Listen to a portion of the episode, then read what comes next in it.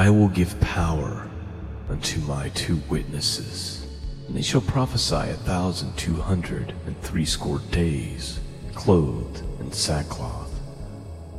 These are the two olive trees and the two candlesticks standing before the God of the earth.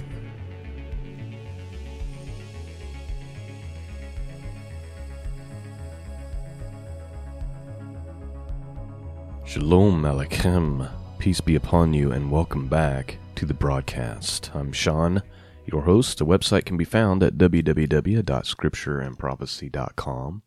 That's where you go to find the archives. That's where you go to support this mission of truth. Uh, that's where you get access to the uh, devotionals and the uh, biblical Hebrew for beginners, all kinds of things at the website, scriptureandprophecy.com. Today we are looking at this week's Torah, or not Torah portion, but prophets portion for the week, which happens to be Zechariah, uh, chapter 3, verses 13 through chapter 4. We're going to be doing a little bit of additional reading today from the uh, book of Revelation as well. Now, this is a very, very interesting uh, couple of. Really, it's only about 20 verses long, but it's very, very interesting, and in many ways, it raises just as many questions as it does uh, anything else. Um, and uh, we see a lot of uh, correlations with the book of Revelation. So, in addition to reading this, we're also going to read Revelation chapter 11 today.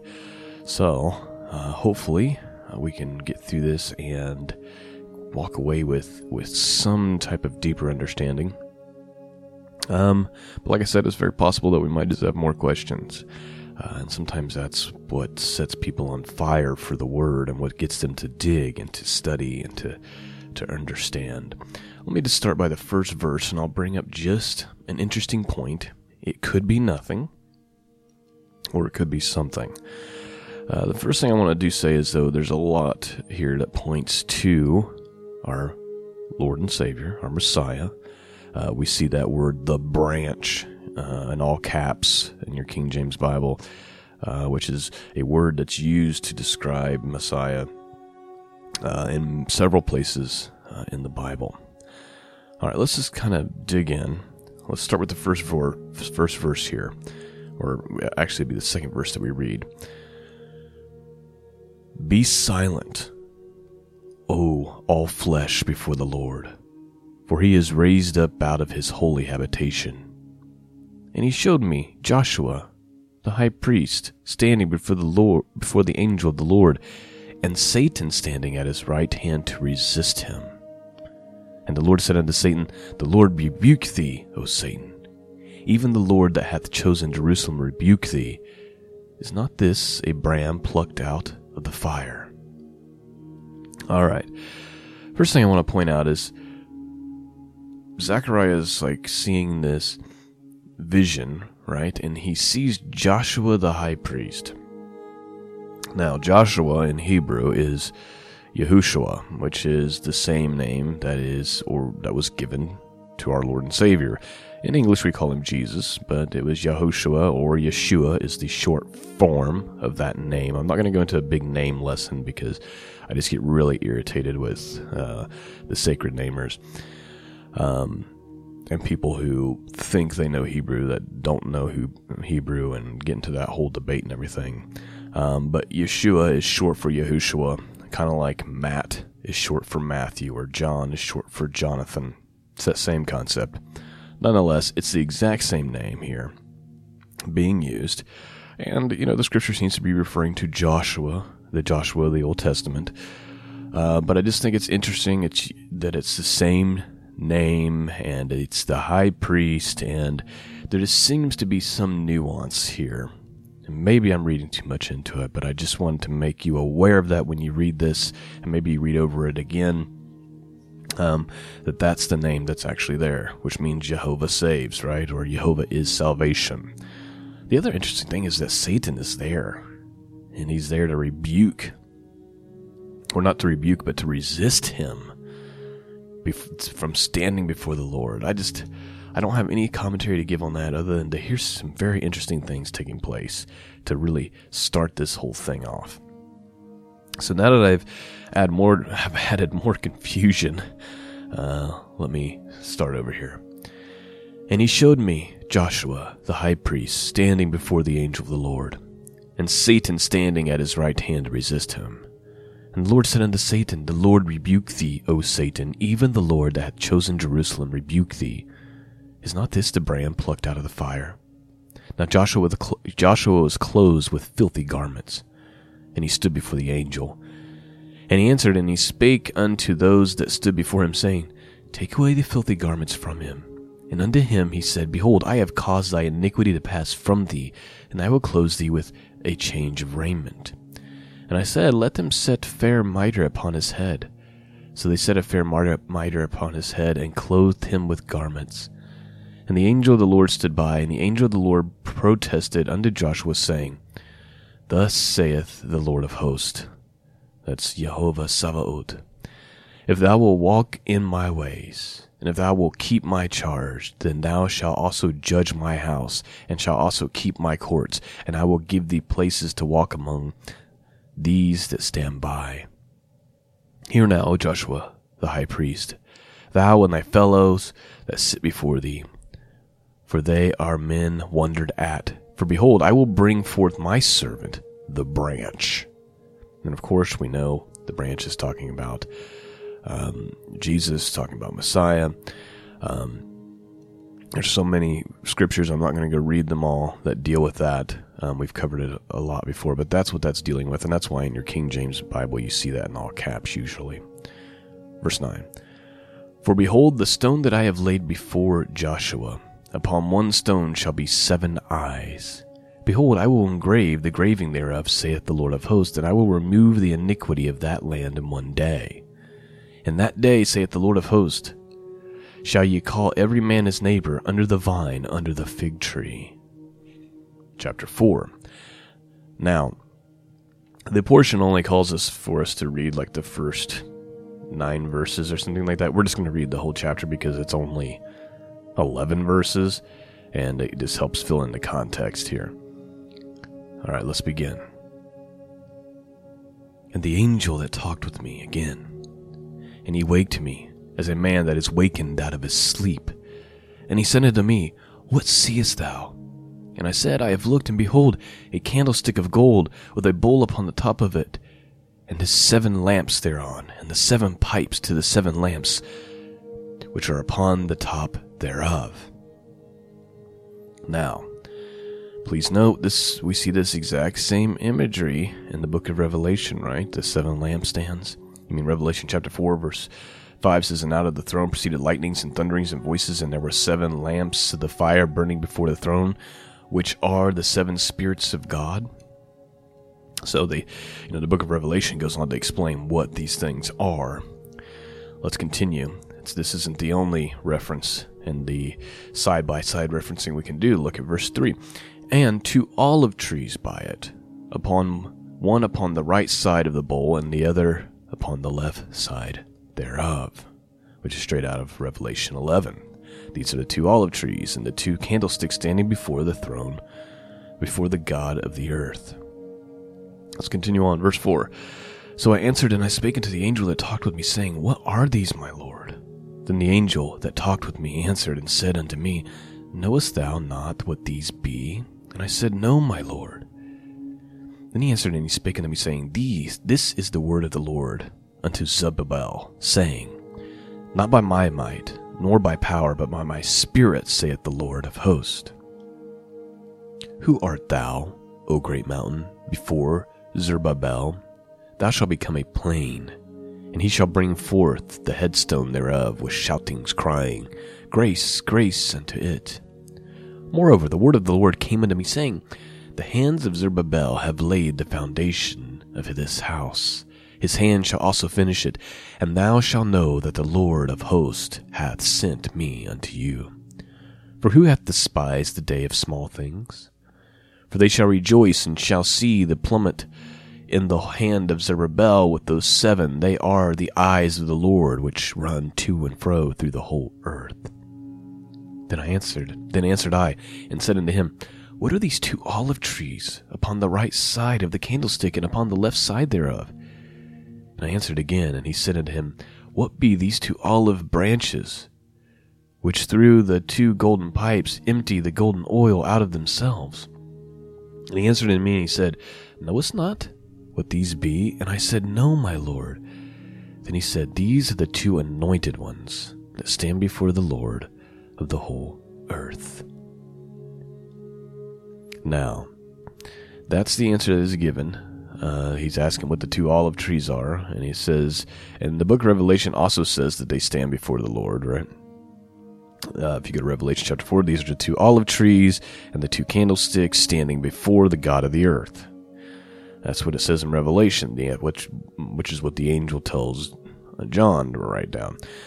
And then here, uh, the angel's telling Zechariah, then he said, These are the two anointed ones that stand before the Lord of the whole earth. So, same answer. Most commentators, if you go back and you read like Matthew Henry and, and some other commentators, they believe the two anointed ones are speaking of Messiah and the Holy Spirit. That these are the two anointed ones that are being spoken of. All right. I thought just because there's so many references here to Revelation 11, you know, with the candlesticks and the olive branches or the olive trees and all that, uh, that we should just read Revelation 11 to go with it. Uh, so let's just do that.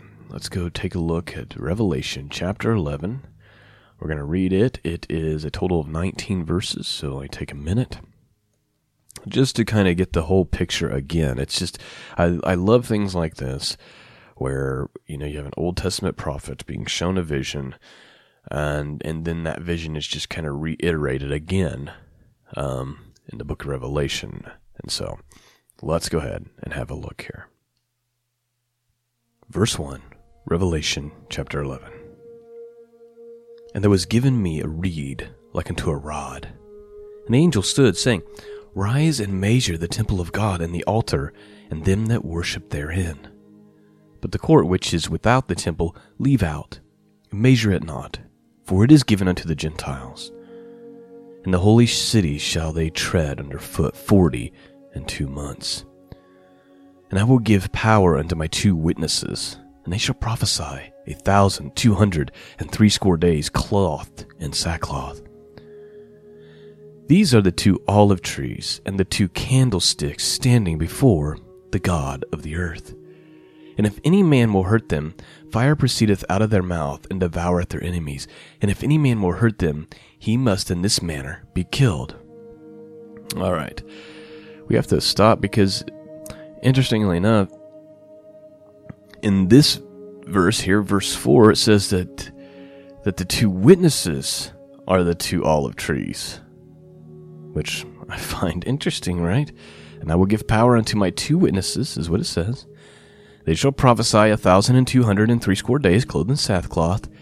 These, which the context would be, speaking of the two witnesses, are the two olive trees and the two candlesticks standing before the God of the earth. Very, very interesting. Again, when I do things like this, when I when I get into these prophecies, many times I just make more, I just create more questions than I do answers. And uh, but nonetheless, hope you're being blessed. Let's continue on. Verse five. And if any man will hurt them, fire proceedeth out of their mouth and devoureth their enemies. And if any man will hurt them, he must in this manner be killed. These have power to shut heaven that it rain not in the days of their prophecy, and have power over waters to turn them to blood and to smite the earth with all plagues as often as they will. And when they shall have finished their testimony, the beast that ascendeth out of the bottomless pit shall make war against them, and shall overcome them and kill them. And their dead bodies shall lie in the streets of the great city, which spiritually is called Sodom in Egypt, where also our Lord was crucified. Just a note obviously, the great city that's being spoken of is Jerusalem, but it's spiritually called Sodom in Egypt because it's went the way of that. Um, but we know that it's talking about Jerusalem because it says also where our, also our Lord was crucified. And usually in the Bible, when it says the great city, it's speaking of Jerusalem. Let's continue. Verse 9 And they of people and kindreds and tongues and of nations and shall see their bodies three days and a half, and shall not suffer their dead bodies to be put in graves. And they that dwell on the earth shall rejoice over them and make merry, and shall send gifts one to another, because these two prophets tormented them that dwelt on the earth. And after three days and a half, the Spirit of life from God entered into them, and they stood up on their feet, and great fear fell upon them which saw them. And they heard a great voice from heaven saying unto them, Come up hither. And they ascended up into heaven in a cloud, and their enemies beheld them. And the same hour was there a great earthquake, and a tenth part of the city fell. And in the earthquake were slain of men seven thousand, and the remnant were frightened, and gave glory to God of heaven. Please note, sometimes God's power is being shown that even the it even causes the remnant to be afraid. But look at how the remnant responds. So that same hour, right, that the two witnesses were resurrected before the people, which caused all their enemies to be like trembling in fear, which as, as it should. That same hour there was a great earthquake, and a tenth part of the city was destroyed or fell as a result of the earthquake and there were 7,000 people that died as a result of that. And it says the remnant were frightened, and here's how they responded, and gave glory to the God of heaven. Verse 14 The second woe was past, and behold, the third woe come quickly. And the seventh angel sounded, and there was great voices in heaven, saying, The kingdoms of this world are become the kingdoms of the Lord and of his Christ, and he shall reign forever and ever. And the four and twenty elders which sat before God on their seats fell upon their faces and worshipped God, saying, We give thanks, O Lord God my Almighty, which art, and wast, and art to come, because thou hast taken to thee thy great power, and hast reigned. And the nations were angry, and thy wrath is come, and the time of the dead, that they should be judged and that thou shouldest give reward unto thy servants the prophets, and to the saints, and to them that fear thy name, small and great, and shouldest destroy them which destroyeth the earth. And the temple of God was opened in heaven, and there was seen in his temple and the ark of his testament, and there were lightnings and voices and thunderings, and earthquake and great hail. And that, my friends, is the end of our prophet's reading for this morning. I pray that you've enjoyed this, that uh, it's been a great blessing to you. You know, when I study the Bible, I don't try, I try to come at it with humility and with an open heart, and I allow myself to ask questions. You know, so many come with the Bible with their own pride and arrogance, thinking themselves so wise in their own sight. You know, the scripture says if, says if a man thinks he knows anything, listen now, if a man thinks he knows anything, he knows nothing yet that he ought to know. You know, I've noticed that the more I learn, the less I know in regards to God's Word. I hope that makes I hope I hope you're understanding what I'm saying. The more I learn, the more wisdom I gain, the less I know. What I mean when I say that is, is when I first come to faith and started studying the prophecies, I really thought I was wise. Like I thought I had so much stuff figured out. I lift, I listened to all the YouTube prophets. I listened to all the modern day prophecy teachers. I've got it all figured out. Here's the time charts. Here's the order. What I've learned over the last four or five years that I've been really examining the scriptures for myself is that I didn't know anything. And neither do a lot of people who teach prophecy be careful about coming to the word with an arrogant heart, because you are coming to the word with blinders on, thinking you know it all. I see it so much, so much arrogance. Be humble before God and before His word. If a man thinks he knows anything, he knows nothing yet that he ought to know. I just felt led to say those words. I'm sure there'll be some people who are really thrilled that I said that. all right, friends. That's all I have for you this morning. I pray you've been blessed. I want to take one more minute here and just say thank you to all of you who've supported this podcast this month. You know, it's this time of year has been, you know, the last few months uh, not been great uh, with that, and then a lot of you have really come through in the month of December, and I'm just so grateful and it's far beyond what it really is. It's far beyond what I deserve to do this work, uh, because it's my good privilege to do this work. So, the people that have sent stuff to the mailbox, thank you. PayPal, thank you. The Patreon subscribers that are faithful every single month, thank you so much. Again, way more than I deserve, and um, I'm very, very grateful. All right, enough rambling. Peace and grace be with all of you, and until next time, God bless.